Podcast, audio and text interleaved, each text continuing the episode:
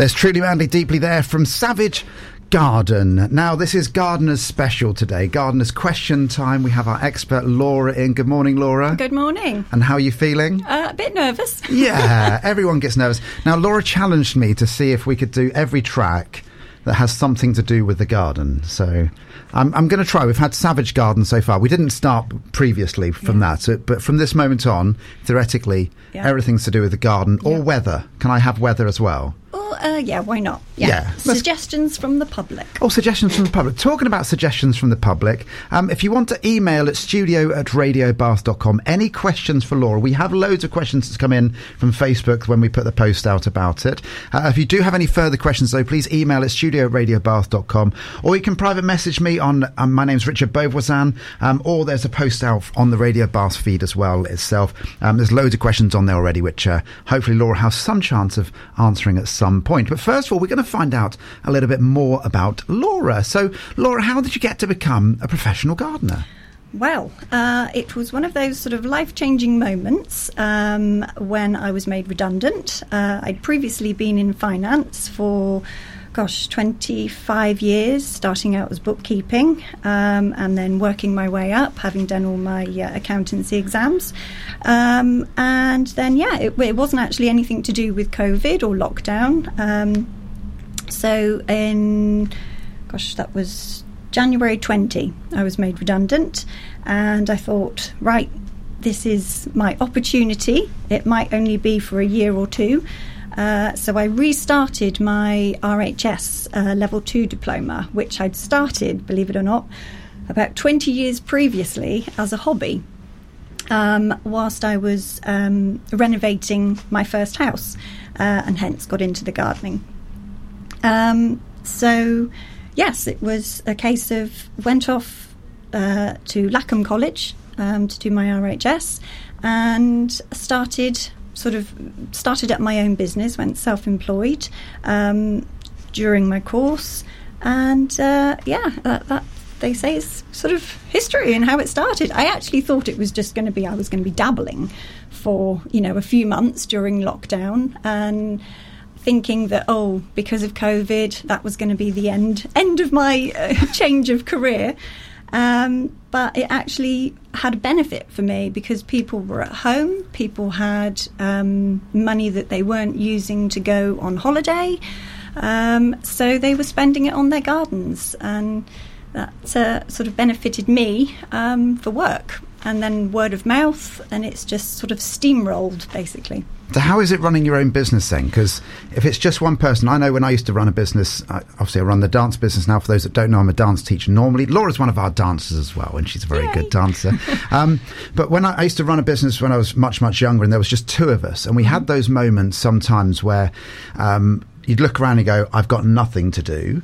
But then all of a sudden you're like, how am I going to do everything that I've got? And that's must be even more challenging when there's just one of you. Yes, yes. Um, I think you have sort of rose tinted glasses when you first go into being self employed. You think, oh, being your own boss. Uh, don't get me wrong, it's great. I love it, and I wouldn't change it now for the world. Um, but it's a lot of hard work. Um, I suppose I have the benefit, having had done finance, I can do all my own bookkeeping, all my own invoicing, tax returns, etc.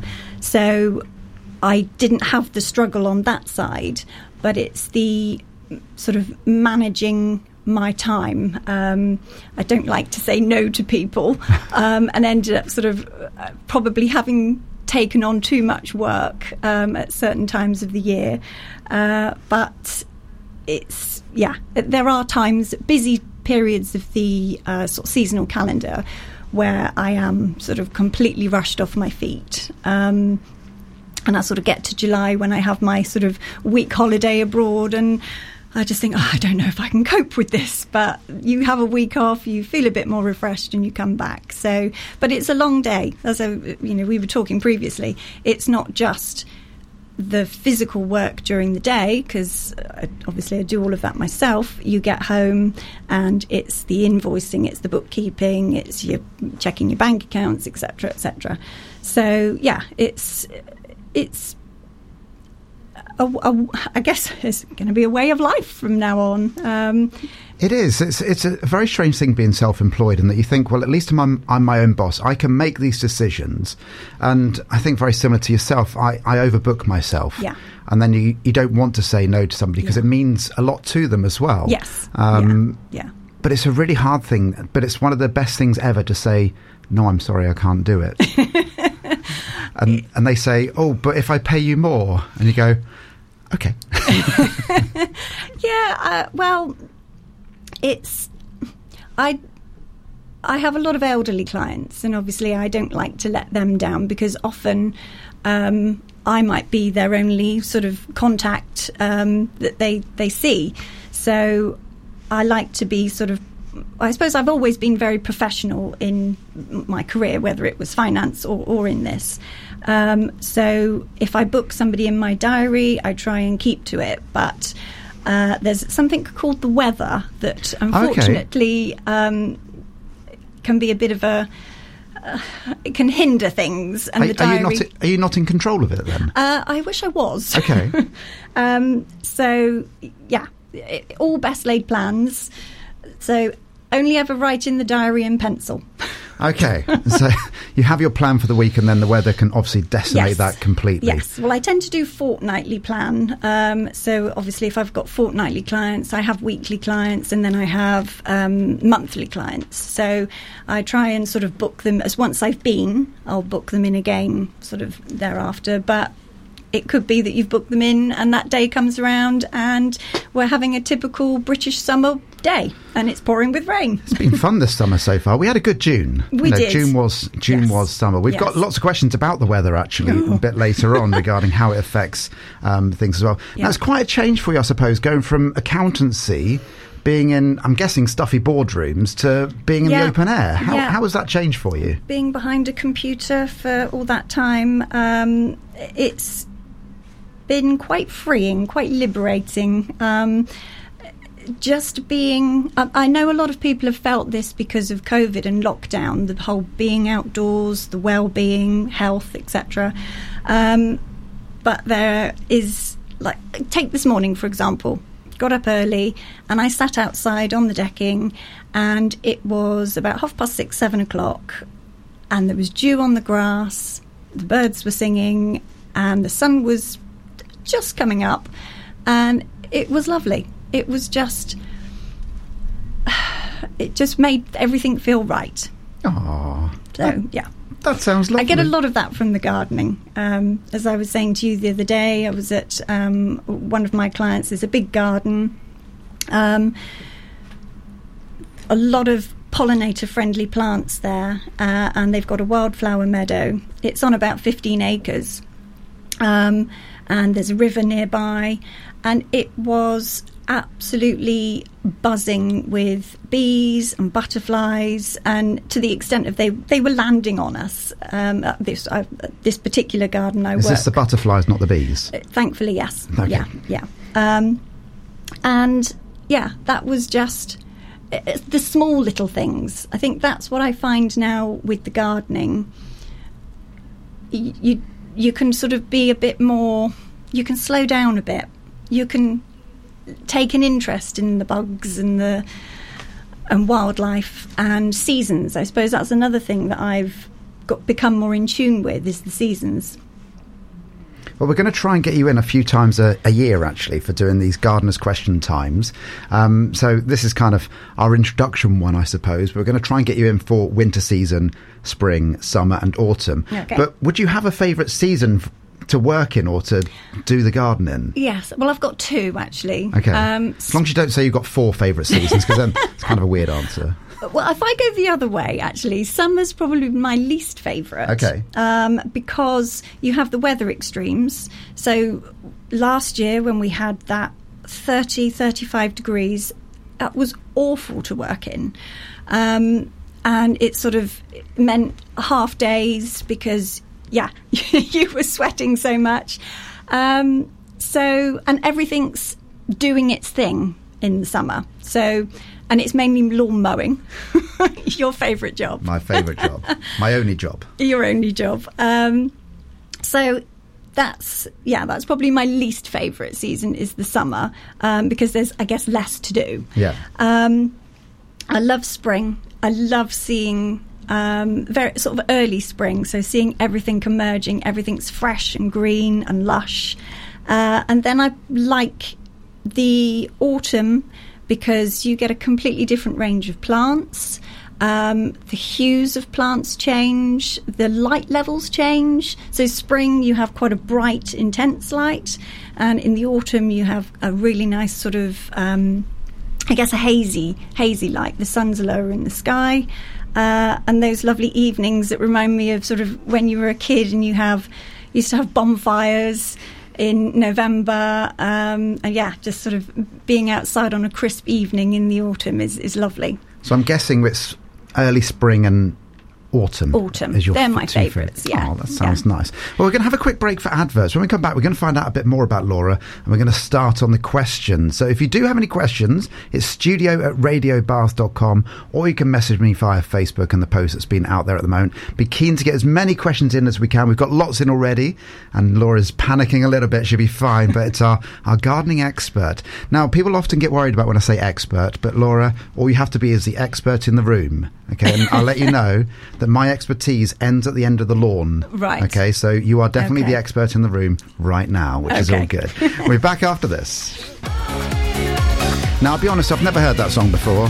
That's Fading Like a Flower by Roxette. If you've got any music suggestions, my father's given one, which I'll be playing later, sadly. Um, but uh, yeah, if you've got any music suggestions about gardening or anything to do with that, then we're going to try and theme it like so. That's the plan for today. So we're here with Laura Scott. We didn't actually say where you actually do this either, Laura. So whereabouts do you do your gardening business? Uh, I suppose most of my clients are Trowbridge, um, but I've got uh, a couple of clients in Warminster, uh, North Bradley, Brokers Wood, Melksham, Semington, Holt, Bradford on Avon. It's all around the local Wiltshire Yeah, area. yeah. then. I try not to go too far because obviously then you have to take into account travel time. And it's fabulous going- less gardening time. And it's fabulous going through Bradford on Avon right at the moment. Oh, it's a joy, isn't It's it? so much fun. um, right, we're going to start with our questions from the public then, okay? So let's just point this out that Laura is an expert in gardening. However, like everything, I, I'm theoretically an expert in dancing, but I don't know everything about dancing, and Laura doesn't know everything about gardening either.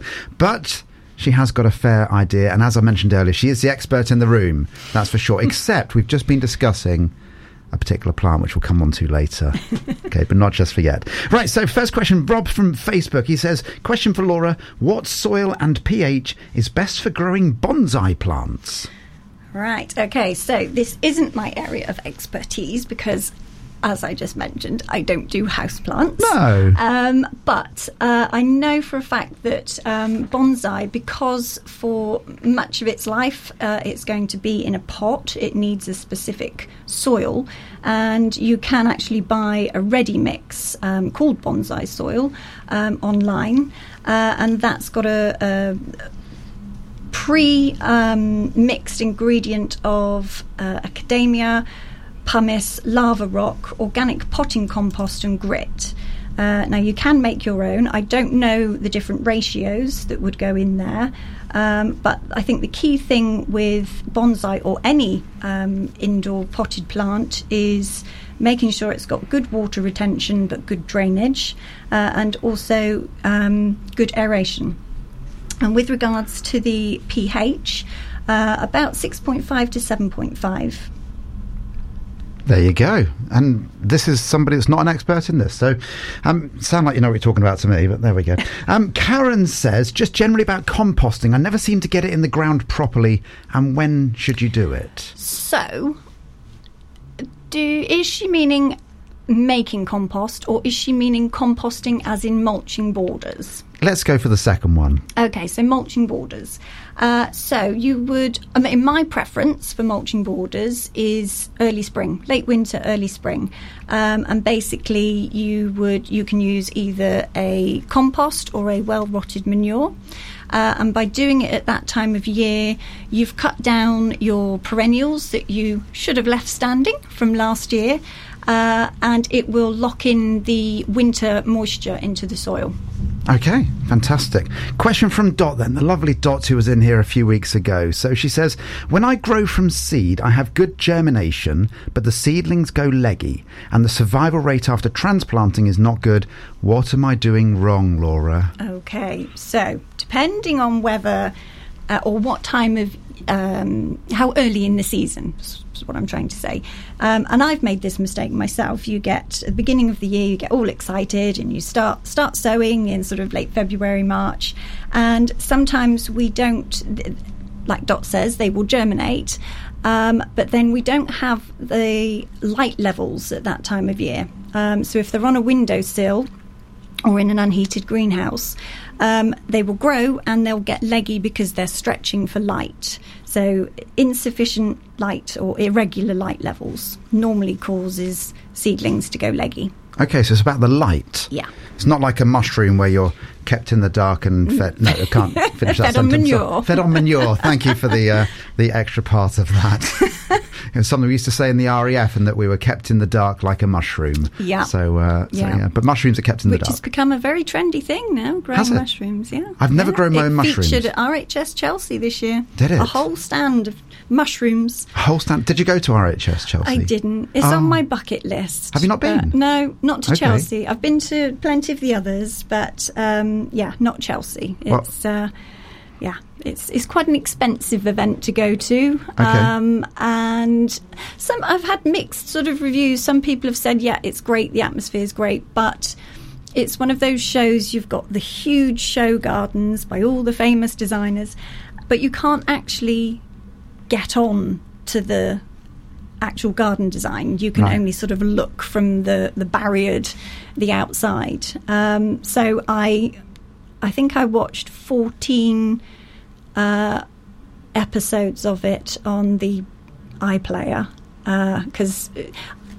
in an ideal world, I would have taken the week off and just watched Chelsea all week on the telly. Um, but hey ho, I had to work. Um, so yeah, I yeah, I caught caught up on it on the iPlayer, so that was good. But yeah, all fourteen episodes. I was actually listening to somebody the other day saying about um, seeing a comedian in an arena, and they were like, you know, you, the theory is you see them on TV and you think, oh, I'd like to go and see them, and then you go and see them in a big stadium or, or an arena, and actually you end up just watching them on the telly anyway because you're so Yeah. far away. So Yeah. You almost get that same feeling, I suppose, from from the RHS Chelsea yeah, show. yeah, because obviously the BBC have got the cameras; they can get right in there, so you actually get to see probably more um, from the TV than if you're there. Obviously, you don't get to see all of the uh, um, the pavilion and the stands, all the other stands, but yeah, it's. I've been to other shows and they've been great, really great. Definitely worth. I would recommend going to. Are there any local shows show. around here then that you would go to?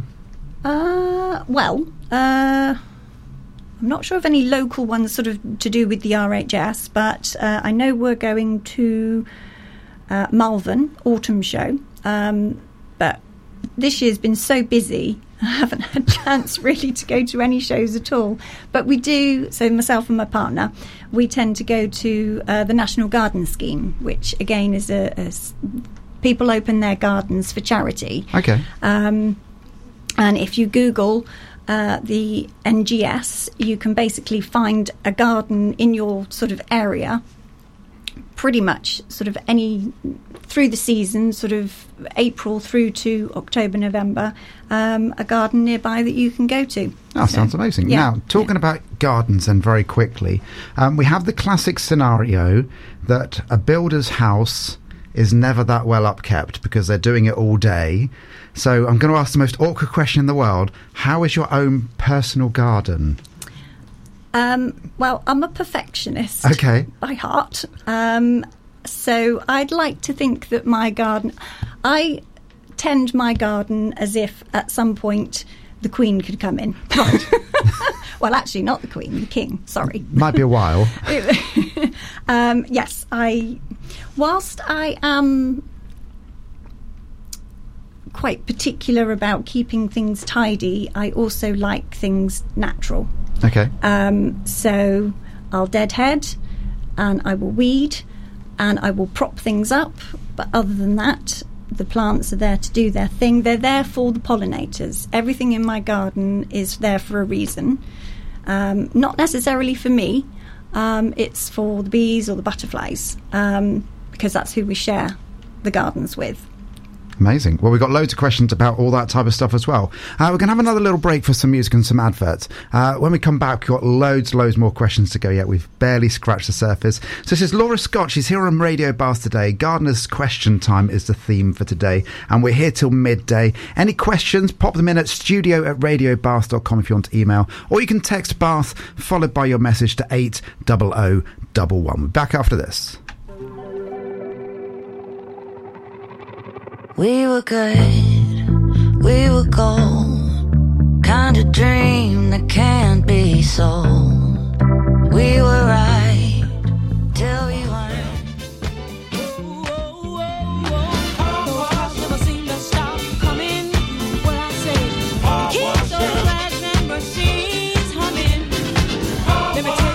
So we're theming everything today. It's Richard Beauvoisin here until midday. Uh, so that's car wash by, and this is getting a little bit loose now, Rose Royce. I know. Laura's laughing at me, I think, in a sympathetic way and also in a really way, but there we go. So we're here with Laura Scott. She's a gardening expert, uh, and we're doing Gardener's Question Time. I know. How you doing, Laura? Yes, okay, the nerves are subsiding a little bit. Yeah. Um, so, yeah, but uh, I mean, uh, I can talk to the cows come home until about gardening. So. You're all good. Now we're going to talk a little bit about grass now. I don't know how much of an expert you are on grass. I love grass. You love grass, okay. Let me just shut the window. Um, so, yesterday I had the pleasure of, I've been away for a bit, and I had the pleasure of getting back to my garden, and we just had Green Thumb round, so they do the, the, the feeding and all of that and the weeding four times a year. Mm-hmm. Yep. And they'd been, before I'd gone away, we'd had sunshine, we'd had rain, so therefore my, my garden was a meadow. Yep. Okay, it really was. Yep. And I only wanted to mow it once. I've got a petrol lawnmower, and I thought, right, I'm just going to mow it. Okay. And I put it on the lowest setting. Oh, okay. no. So I've gone from a meadow to the lowest setting. How much damage to the grass have I just done? Because You- it looks great to me. It's short. Um, at the moment, because we haven't got really high temperatures, it won't be too bad. Because, and also, it's growing quite quickly. So by next week, you'll be cutting it again. Um, but if you were to do that when we had um, sort of our 27, 30 degree heats, you'd be stressing the grass. okay.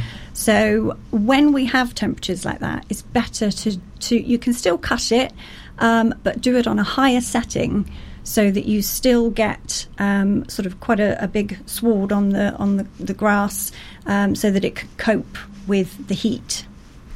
Okay. Now, the next part of this then is that we have the pleasure of quite a lot of ants' nests in our Oh, grass as well. A lot of people have that issue at the moment. They do, and Yes. I was looking yesterday, and there are what looks like millions of ants growing in about four or five different spots. So, Yeah. is there an easy way to kind of remove them either chemically or non chemically as well? I was going to say I garden organically. Okay. So the ants won't do any harm. They're just a nuisance. Um, I have them in my lawn, and I've got a new lawn, um, which uh, again is my pristine carpet. Yeah. Um, so. It, yeah, it's very annoying. You go to mow and you've got an ant hill, soils come up. Uh, the best thing to do is if it's dry, try not to mow the lawn if it's wet. Um, but if the, the soil's dry, get a grass rake um, or a stiff brush, um, brush the soil uh, back into the lawn rather than just mowing over it with the, the mower, especially if you've got a mower with a roller on the back, because all you'll do is squidge the mud. That's the technical term. Very technical. Squidging it um, a- across the surface of the lawn, and you'll just end up with. Um, Sort of a mud patch, which will then be a lovely invitation for weed seeds. Um, so, yeah, brush it, um, stiff brush or a grass rake, um, and sort of spread it across the soil of the lawn before you mow. Obviously, in your instance, because it was knee high, that would have been slightly difficult to do. Challenging. So, yeah, I would have done it at sort of mid stage after you'd done your first cut and then sort of scraped off the top of the, the ants' nests. Okay. Um, if it's that bad, if the infestation is that bad, the the most organic thing to do is to actually dig it out Okay. and then replace it with some fresh topsoil and either a piece of turf um, or grass seed it.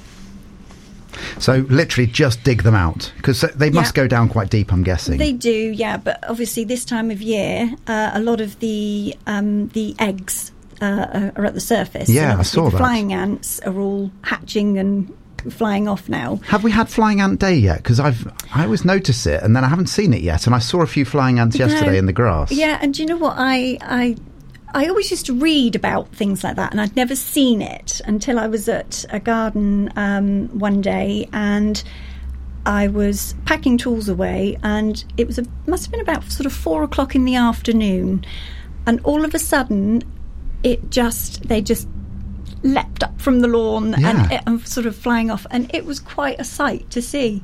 So yeah, it was uh, one of nature's wonders. I've only seen it once, and it was a couple of years Mm. ago. And uh, yeah, all of a sudden I was like, why can't I see the fence? Oh, they're ants. Yeah. And you actually couldn't go outside for that little Yeah. period because Yeah. they were just everywhere. Yeah. And I, it's only for a couple of hours. yeah, And then they've all dispersed and they've gone off to make new nests elsewhere and mate and yeah. into somebody else's garden, that's for sure. But uh, okay, Yes. so I- I've got some digging to do. Then is that what you're saying? Yes. Okay. Basically, if you want to do it organically, um, I mean, you could go down the route of boiling water, but obviously Yeah. that's not going to be very good for your the, the turf, the grass, No. uh, and the grass roots. So it might kill your grass off. Um, but live with it. It's also bird food. Yeah. if you especially if you get the grass rake or the stiff brush and spread the eggs around the birds will eat the eggs okay. All right. Well, I might try or and them. predatory invertebrates I might try and scrape them to start with and see how Yeah. that goes, Yeah. and then uh, and then dig them out. I think 'Cause they've made some big Huge- patches in my grass. well at least it's not a mole imagine if you had a mole. mole that Yeah. would be you know Indeed, I don't think we get too many around this. I don't know if we get many uh, moles around this area or not. uh, I haven't got a garden that I tend that has got a mole so Okay. yeah more badger or fox destruction Right, here's a question from Rosalind then. So she says, We've had a lot of rain recently, so how can she rectify the damage done to her flowers? They're bedding plants, so how can she rectify that? So um, I try not to do bedding for that very reason. Um, if they've been, if hanging baskets, for example, if they've been battered by the rain, it's very difficult to to get them to look lively again. Um, obviously, deadheading, um, and if you can trim any of the sort of the worst broken stems back and give the pot or the container or the border, you know, a feed, um, it should still put on. There's still time for it to put on fresh growth. But yeah, be- bedding plants and sort of annuals, if they get battered by the rain, it's yeah. So what would you say is your speciality then? If bedding plants aren't your aren't your thing, then so what is your thing? Uh, I prefer to use perennials um, because they come back year after year. Um, a lot of them are low maintenance, um, and you've got so much more variety that you can sort of play around with colour schemes. I, I know you can do that with, with bedding and container plants, but I'm I don't like to have to spend money every year buying new plants for a display, and then the poor little things are going to die off at the end of the year. Um, annuals are different. Um, I think because if you think of a, a bedding plant, the um, the cost of what it's been to, to sow that seed, create it, bring it on, and you can buy cheap bedding in garden uh, in well garden centres and other establishments. Um, but sort of going down the whole air miles route, depending on where they've come from, um, you could grow your own at home from seed if you were looking at annuals. Yeah. Um, so yeah, bedding for me is, and I guess it has that uh, resemblance of sort of years ago when back in the 60s and the 70s where people used to have one geranium and a 30 centimetre gap and another geranium. Right. it was all very positioned Okay. as where I prefer more naturalistic um, You're- gardening. You're, a bit more of a wild person. Is that what you're saying? yes. I'm, Na- I'm talking about obviously gardening here. I'd like to point out. Uh, yeah. So bedding wouldn't be my go-to plant. Obviously, I've got clients that want you know pots and containers and things, and yes, you know I do have to to buy them. But for me personally, in my garden, um, I don't use bedding. so you much prefer the wild look, which uh, I think it's lovely. It's more natural, isn't Well, it? I mean, you can get a formal look with annuals and with um, perennials. Uh, it's yeah, it's just I find bedding. It's not low maintenance. You always have to be sort of tending them, um, especially hanging baskets. People think that they're sort of quite low maintenance, but during the summer months, they're not. You've got to be watering them, feeding them, um, and you know if we have the hot conditions like we've had the past couple of years, they dry out. Once the hanging basket's dried out, it's very difficult to to re-wet the soil again unless you can sort of take it down and put it in a bucket of water and actually sort of leave it for a few hours just to soak up the water, um, it's it's very difficult to, to sort of re-wet that soil. Yeah, and, that, and it's nothing worse than a an old hanging basket that looks quite dead on the front of the house. But Yeah. um, now Dot's messaged in. So for those that weren't listening earlier, Dot asked the question: When I grow from seed, I have good germination, but the seedlings go leggy, and the survival rate when transplanting is not good. What's she doing wrong? She's just messaged in to say a caveat to that is. Would it be worth investing in a daylight overhead light for the propagation?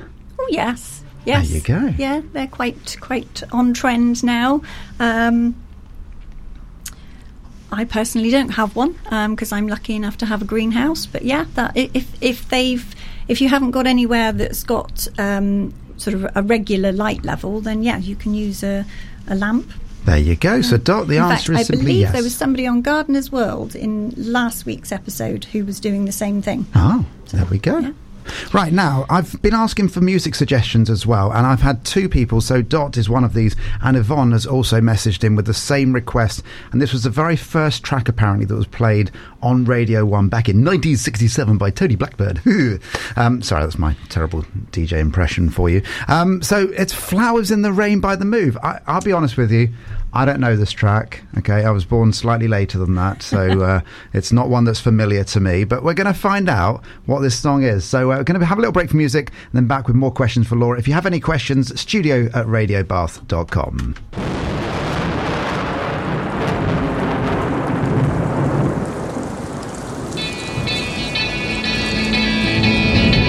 Woke up one morning half asleep with all my blankets in a heap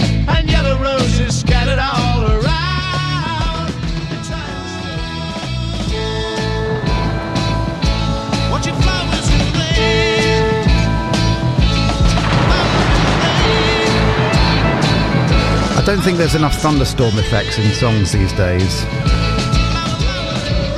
Now, I'll be honest, I do know that track. When it came on, there's a thunderstorm again. Um, yeah, when it came on, I thought, actually, that's quite a good track. Right, we're here with Laura. We're talking about gardening. Now, we're just talking off air a minute ago, and I was openly admitting the fact that you were talking about perennials, annuals, bedding plants.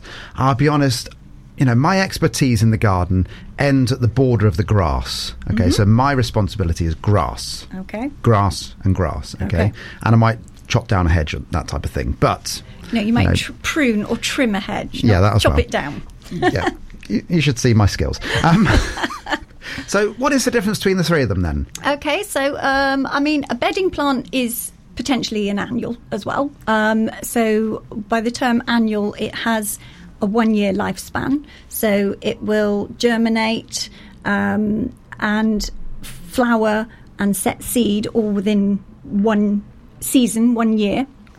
As where uh, a perennial, which um, I think you get a lot more bang for your buck, is the fact that it comes back every year. Um, it's you you would so it grows in the spring. It will grow uh, from a leafy base. Um, it will flower when it's at its time during the year. So obviously you have early perennials, mid-season, late perennials. Um, people used to cut them back down in the autumn. Now the recommendation is to leave it until early spring. Right. Um, but yeah, it will have a, a lifespan of possibly three, four, five, if not more years. So it will just keep on coming back. And also, the good thing with perennials is often if you deadhead them, they'll keep on flowering. Okay, and where do bulbs sit in all of this then? Bulb's a bulb. Bulbs are bulbs, okay. So it's a perennial. It's a it, per- it okay. comes back. Right. It comes back. It's it will come back every year, unless of course you have the unfortunate scenario we have a bad winter and it might rot off in the soil. Right, okay. This is education for me as much as anything else. However, we have discovered that there is one area that I am more of an expert than Laura, okay? And she's I'm not saying she's embarrassed about this fact, but I'm very proud at my in my house in the kitchen, I've got 3 orchid plants and I've managed to bring them back about 6 or 7 times. They go dormant for a while and then they come back and yeah, I've got three different colors and they're all pretty and I uh, people said to me, "How have you done it?" and I I know some people like dunk them for a little bit and then take them out. I have a really simple system in that I look at them once in a while and I think they need some water. I pour some water in and I leave them. That's Right. kind of where I get to. Yeah. And I, I cut off the odd dead leaf here and there. Um, how are your orchid plants, Laura? Well, mine are perennial. They're a perennial, are they? In what way? Actually, no, mine are evergreen to be precise because they're there all the time. Okay, how's every that? month. Um, it's a fake one. oh. well, you did say you didn't do indoor plants I don't do indoor, indoor plants. Um, I know it's a huge industry now, and um, obviously, you know, people living in flats and, and um, places without outdoor spaces. Uh, it is a wonderful way to get sort of greenery uh, in and around you. But I suppose because I love outdoors so much, um, being out in the fresh air and the wildlife. I just can't bring myself to do houseplants because uh, inevitably I will get home from work and on the odd evening that I'm not then doing my bookkeeping, uh, I will be out in my garden.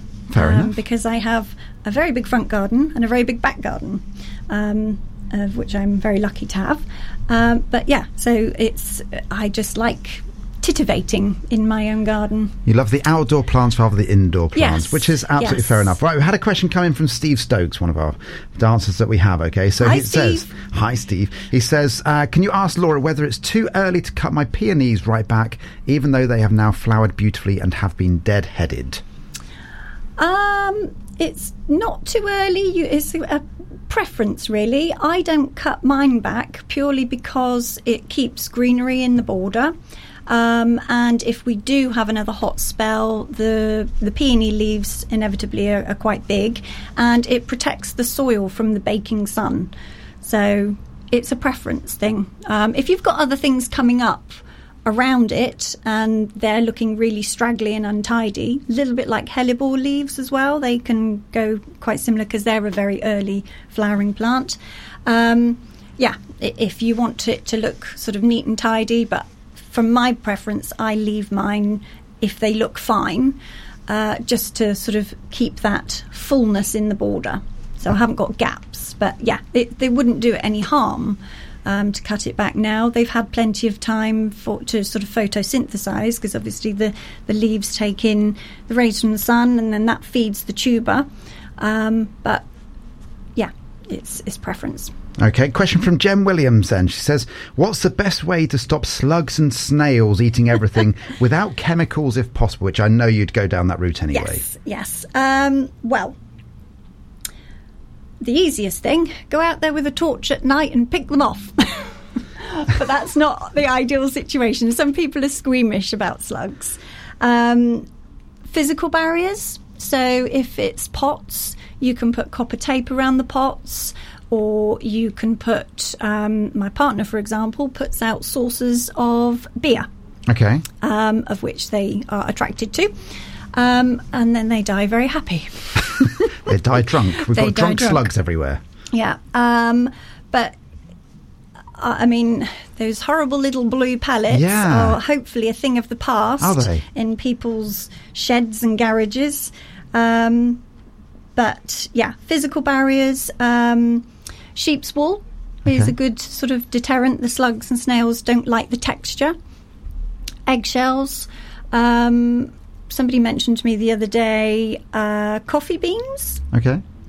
Um, Well, Yeah. there's quite a number of different solutions already for you. So, Yeah, and as always, if you, you can you, sorry That's all right, carry on. you can get nematodes these days as well so this is sachets of um, sort of a paste that you then put into a watering can uh, dilute with water um, and you water it onto the soil and the nematodes um, will then sort of eat the slug eggs that are in the soil. Because obviously it's not just the ones that you see there's eggs in the soil that will then rehatch Sounds lovely. Rehatch? It really does. Hatch. Hatch. Indeed. Um, if anybody is missing some of these parts, by the way, this will be produced as a podcast. Life Off the Stage is the podcast. So if you're thinking, oh, I didn't quite catch that, um, then uh, yeah, you can listen back to this on Life Off the Stage when it gets released later this week. Now, we've got a few questions from my daughter. Okay, so are you ready for this? Okay, I, I love these questions. This, so my daughter's seven, my youngest daughter. Okay, so she says,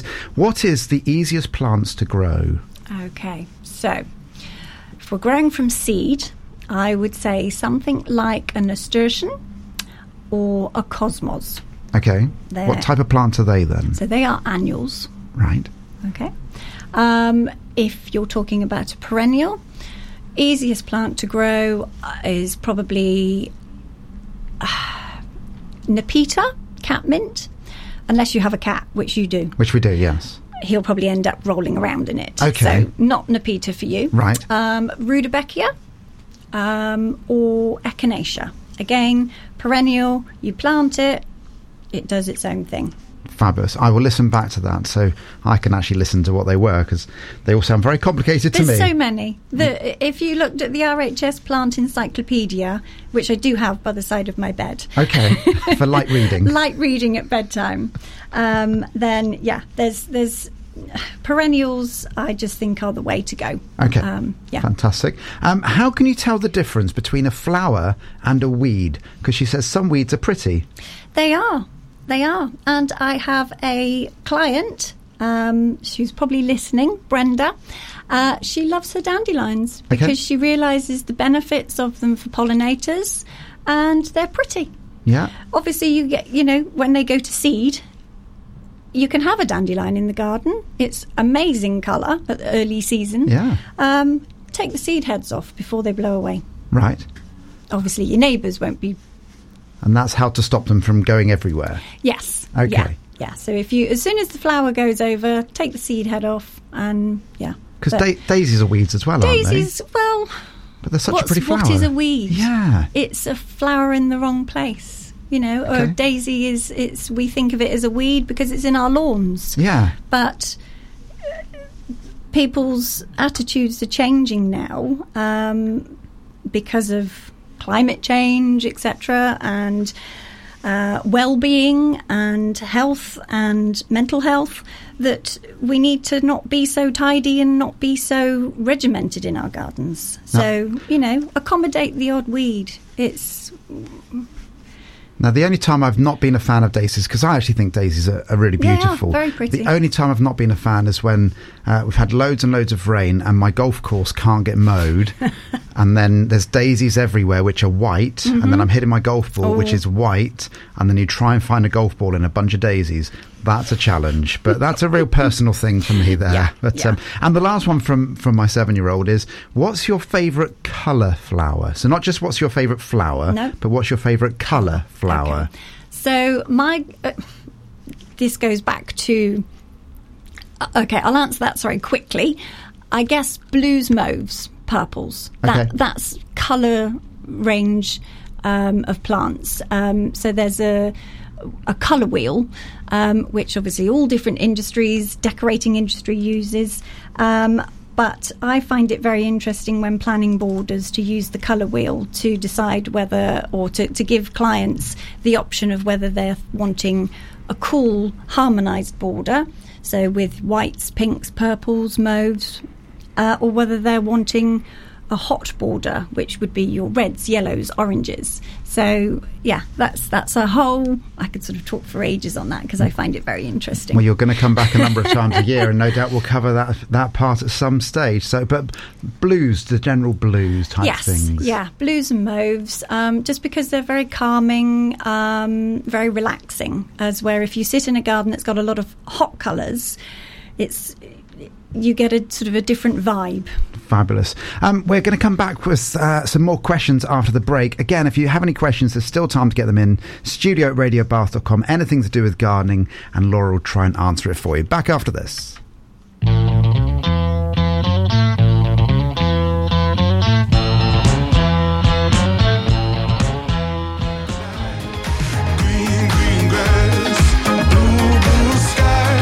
It's all about gardening today. There's Green Green Grass by George Ezra there. So we're back with Laura. It's our gardening special today. Got a few more questions, and then, of course, it's the quick fire round. Everybody gets the pleasure of doing that. We're going to talk about trees very quickly, about pruning trees. So we have a crabapple tree in our back garden, and it's grown everywhere. Literally, it's almost reaching the house. It feels that big now. It and I'll be honest. yes. I kind of like it, but at the same time, I don't like it. And the reason I don't like it, as I mentioned earlier, my expertise ends at the edge of the lawn. The Okay. crab apples drop down. I'm mowing, and I get squelch underneath the lawnmower. Yeah. Drives me insane. So I have to kind of break rake them up. The apples drop, absolutely. So tell Yeah. how how can we kind of manage that and the crabapple tree? You won't stop apples, well, whether it's a crab apple or eating or cooking apple, you won't stop apples from dropping. They naturally have um, a, a time in May that they will drop their excessive fruit. Um, with regards to your crab apple, has it ever been pruned? Yes, I've definitely cut it back on a number of occasions, and I've always been told not to go too far. Yeah. So it depends on what time of year. Yeah, so when is best? Cut it. Let me just Oh, go on. get- say about your so your tree. It could the fact that it's got those tall water shoots um, could be that you've pruned it at the wrong time of year, so it's put out all of that growth. Um, the correct time of year for fruit trees, apples and pear trees, is late winter, early spring, um, and you would the RHS have different types of pruning. So you've got formative pruning, which basically creates its open goblet shape um, for an apple tree, for example. Uh, in theory, you should have an apple tree so that a bird can fly through it. Okay. So an open sort of goblet shape, um, and also so that the sunlight can get down through and, and ripen the fruits. Um, there's maintenance pruning, um, which I think is what your crabapple tree needs um, after a initial formative pruning, um, and then restorative and specialised pruning. So specialised pruning would be your topiary, for example. Um, if you had a huge box hedge and you wanted to either style it into a cockerel or a cloud prune it, that sort of thing, that's specialised pruning. Um, so, with regards to trees and pruning and when, there are a couple of trees that you wouldn't do. Most deciduous trees you would do late winter, early spring when they're dormant. Right. Um, the exceptions for that are birch trees and maples um, because of the sap. Um, they would be done around sort of November, December, so early winter. Magnolias would be midsummer, so sort of June, July time, and cherry and plum trees. So your the other sort of side of the fruit trees, your stone fruits, uh, they would be done between May, June, and July, because if you prune them at other times of the year, they're susceptible to a fungal disease called silver leaf. Okay. So that's the yeah stone fruits are during the summer, as where your apples and your pears are at the beginning of the So year. we, we also have a cherry tree, which has Yeah. the birds have really enjoyed the cherries. Yes, mine too. Yeah. I don't think I've ever had one cherry off of my tree. No, so that needs pruning now, effectively. I know we're in August now, Yes, but we're not yeah, too far from, yeah, yeah. from July. Yeah, so I need to do mine as well, just to sort of keep it in check. Um, but yeah, now would be the time. Even uh, ornamental um, cherries that you just you know have for the blossom. Uh, again, just th- this time of year for those as well. And have you got any tips for? You said the birds have always got your cherries as well. Um, any tips for how to stop the birds eating the cherries?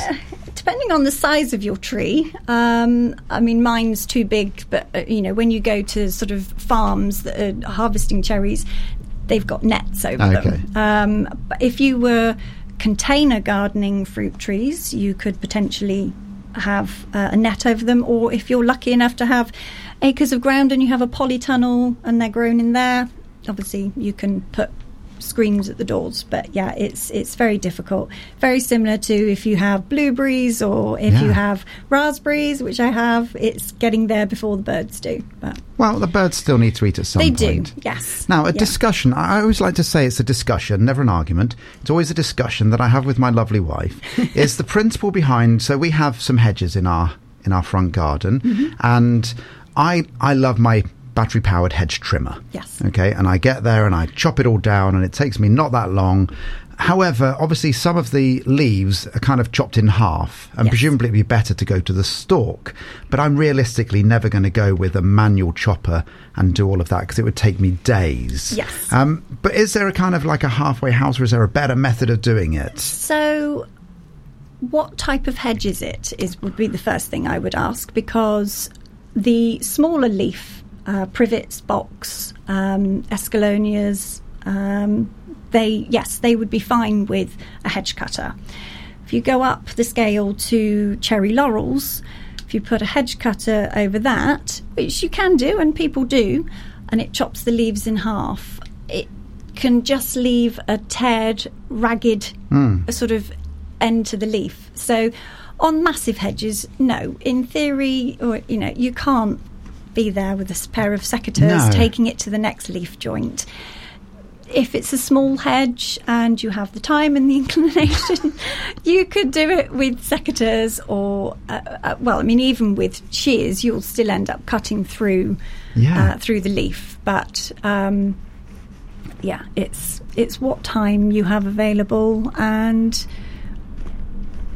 Little how time. much you love your hedge. I, I love my hedges, but however, they're they're going to get chopped. yes, but I uh, hope you don't cut your hedges until later in the year after the birds have stopped nesting. Yes, of course that's the case. Yes. I, I cut them when they look like they need cutting, I suppose. Mm. Is I'm, I'm guessing that's what most people do. Really, they look at it and they think, right, it's kind of encroaching on the driveway, or the it's getting too Yeah, tall. So I'm just going to chop it down a little bit. Yeah, there's there's sort of the maintenance pruning that you have to do. If you can't get the car on the drive, then yes, you're going to need to cut the hedge. But for me, it's I always sort of say to to, to clients and to friends and family, you know, just just be vigilant that it, it, check if there's any nesting birds because you just never know. Fair enough. Um, yeah, I, I've got a quite a big privet and beech hedge uh, in my garden, and well, it looked a bit like sideshow Bob until I have I have had to cut one side because I couldn't get down the path. There you go. Um, but I try and leave it till August September because I have had sparrows nesting, and I was very privileged to have.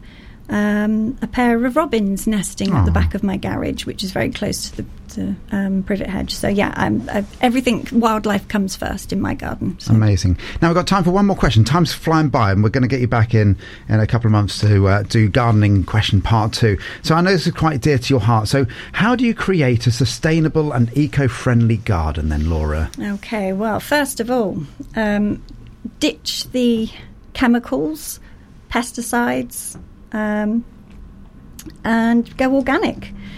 Um, plant a tree. That's been very sort of in all the the news lately. Um, the Queen's green canopy.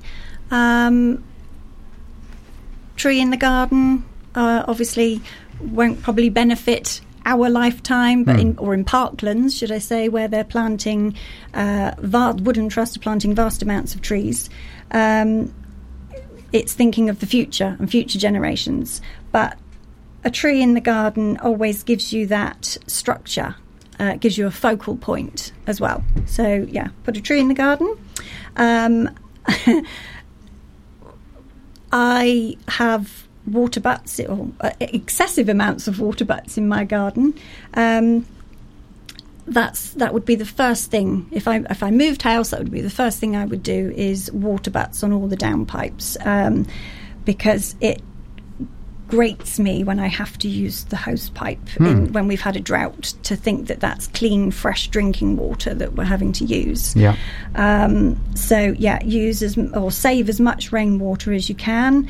If you can't get a have a water butt and you've only got a shed, um, I've even gone to the extent of having um, a pond in a pot. Um, so that gets the runoff from my greenhouse, and it means I've just filled the pot with um, marginal plants. So it's almost like a, a, mini garden in Yeah. a pot, um, and it gets the runoff, and I can use the water um, for the garden. Um, go peat free. So if you are having, if you are using bedding plants um, and doing pots and containers, peat free multi-purpose compost, um, or make your own compost. Um, so I know there was a question earlier on from somebody, and we weren't sure whether it was about the mulching or the making. Um, but you can obviously buy compost bins online. Um, I actually found out the other day that uh, at the right recycle centres, they now have an area where you can leave reusable items. Right. Um, and uh, a client was getting rid of a plastic uh, compost bin to have wooden ones um, uh, made. Um, and you can leave it there and you can go and, you know, the next person might come along who's looking for one. Same with water butts if you've got spare water butts. So that's really good. Uh, or um, Gumtree. People Okay. are often either giving them away or, you know, for a fiver. Uh, so make your own compost. Um, So there's lots and lots of ways there of Yeah. creating a sustainable and I could go eco-friendly on. garden. Plant for pollinators, grow your own. Um, We're gonna go battery powered. Battery powered rather than petrol powered. I Yes, need we to don't apparently lose my lawnmower, but Um, I'm sad about that. But let's move e- on. even to the extent of if you have a lot of hard landscaping um, in in your garden, um, a lot of patio slabs. Take up a couple of patio slabs and plant in between. It just adds some interest as well. Fabulous. Right, we're going to have another little break for adverts. And when we come back, it's quick fire round time, the bit that everyone's scared about. I wonder what Laura's favourite ice cream is.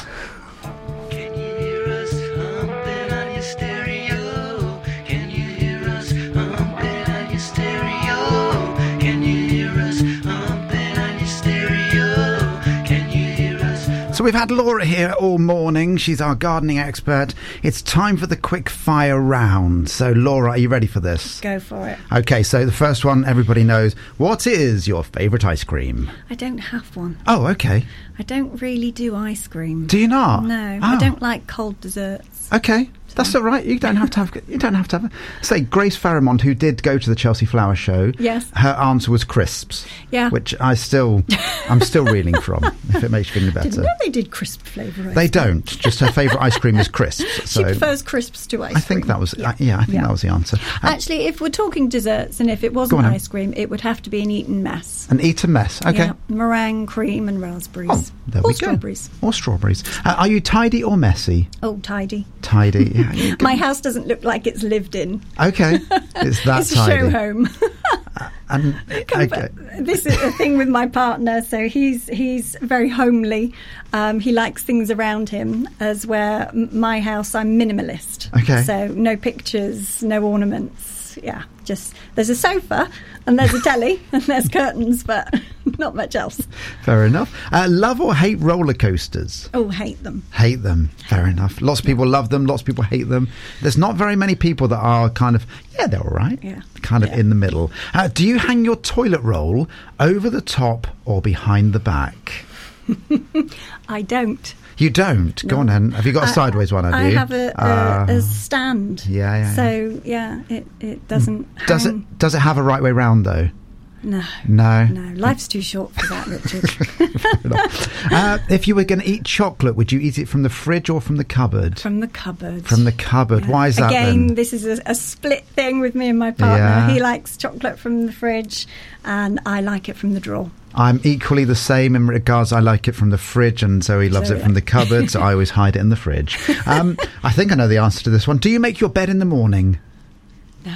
Oh, so you're tidy, but you don't make your bed. Well, I like to air it because Right. you know you've been in it all night. I like to put the covers back and, and air it, and then Okay. I will make it. I'll pull it back over, sort of if I get when I get home from work, because I have your your pet hate. I have cushions. Here we are, the cushions moment. Go on, tell me about your cushions. Uh, well, you know, it's it's nice to dress a room, isn't it? So uh, whilst I don't have the ornaments and the pictures, I do have I have cushions on my bed and I have a throw over my bed. Um, yeah, so it's uh, yeah. I So- like to, to dress a room. So can I ask how many cushions do you have on your Oh, bed? there's only two. Only two. Yeah. Okay, that's not too bad. I can I can handle Yeah. two. We've we've got six. Um, now you don't have to do this. Okay, some people have done it, some people have not, and I'm happy either way. But what is, if you were to do it, your go-to karaoke song? I wouldn't do it. You wouldn't do it. I'd be out the door. Fair enough. You haven't got a karaoke you don't want to hear this voice singing. Oh, I don't know. I, I- have uh, when you do live lounges and stuff, they they almost feel obliged that they have to sing, Yeah, which is no, it's enough. my pet hate. Actually, it's Is one it? of my pet hates. Yeah, I just I, ooh, karaoke is just. If somebody invited me to a karaoke, I'd polite, politely decline. I, I did it on holiday, and I've, I, you know, I do radio presenting. I'm on stage most nights doing teaching dancing. I do lots of different things. I've never been more nervous when I did karaoke on a, Yeah. karaoke on holiday recently. It And was. uh, especially if you get a good song, you just you, and you can't do it justice. well, I chose a song, and apparently I, I did it all right. Okay, Appar- Apparently so. Right. Um, favorite TV program or film? It can be current, it can be past, whatever. oh, well, it's going to be Gardener's World, isn't Garden's it? World. Ah, nicely done. Uh, or the, the sister program if you're in Scotland, Beechgrove. Okay. Um, but yeah, and obviously all the, when they uh, televise the RHS Chelsea Flowers show. Um, but uh, yeah, I guess it's. Oh no, actually, um, Emily in Paris. Ah, we watched that on It is. Netflix, It and is so was- rubbish. It's, so good. ru- yes, exactly. It's one of those programs where you can just sit there, you can switch off. It's not offensive. It's colourful. It's funny. Uh, yeah, just a real chill out at the end of the day. It is. It's a really fun program, Yes, actually. yes, um, yeah. I mean, the product placement in it is quite incredible, um, and some of the fashions that are in there are, are outstanding. Yes. Well, Um, it, they, when it was first advertised, it was said to be a cross between um, Devil Wears Prada and Sex in the City or Yeah. something. So, yeah, I it's just very easy watching. So, it's very yeah. easy, isn't it? Yeah. Mm-hmm. Uh, two questions to go then, Laura. So, if you came back in your next life as an animal, which one would you be and why?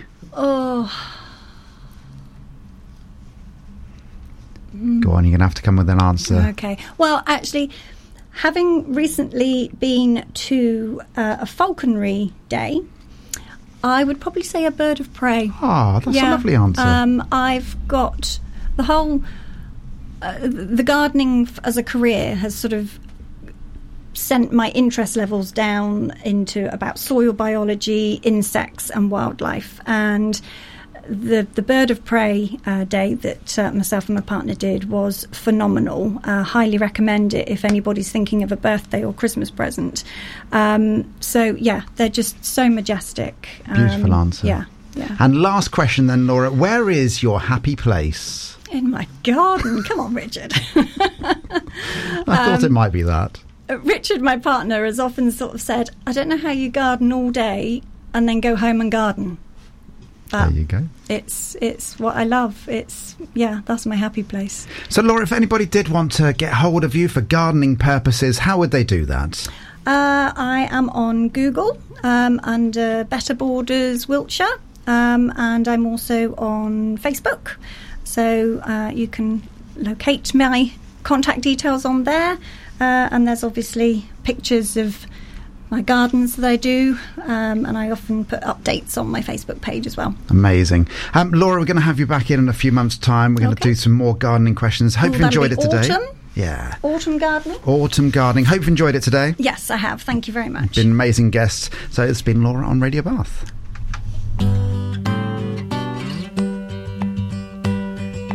Blackbird singing in the dead of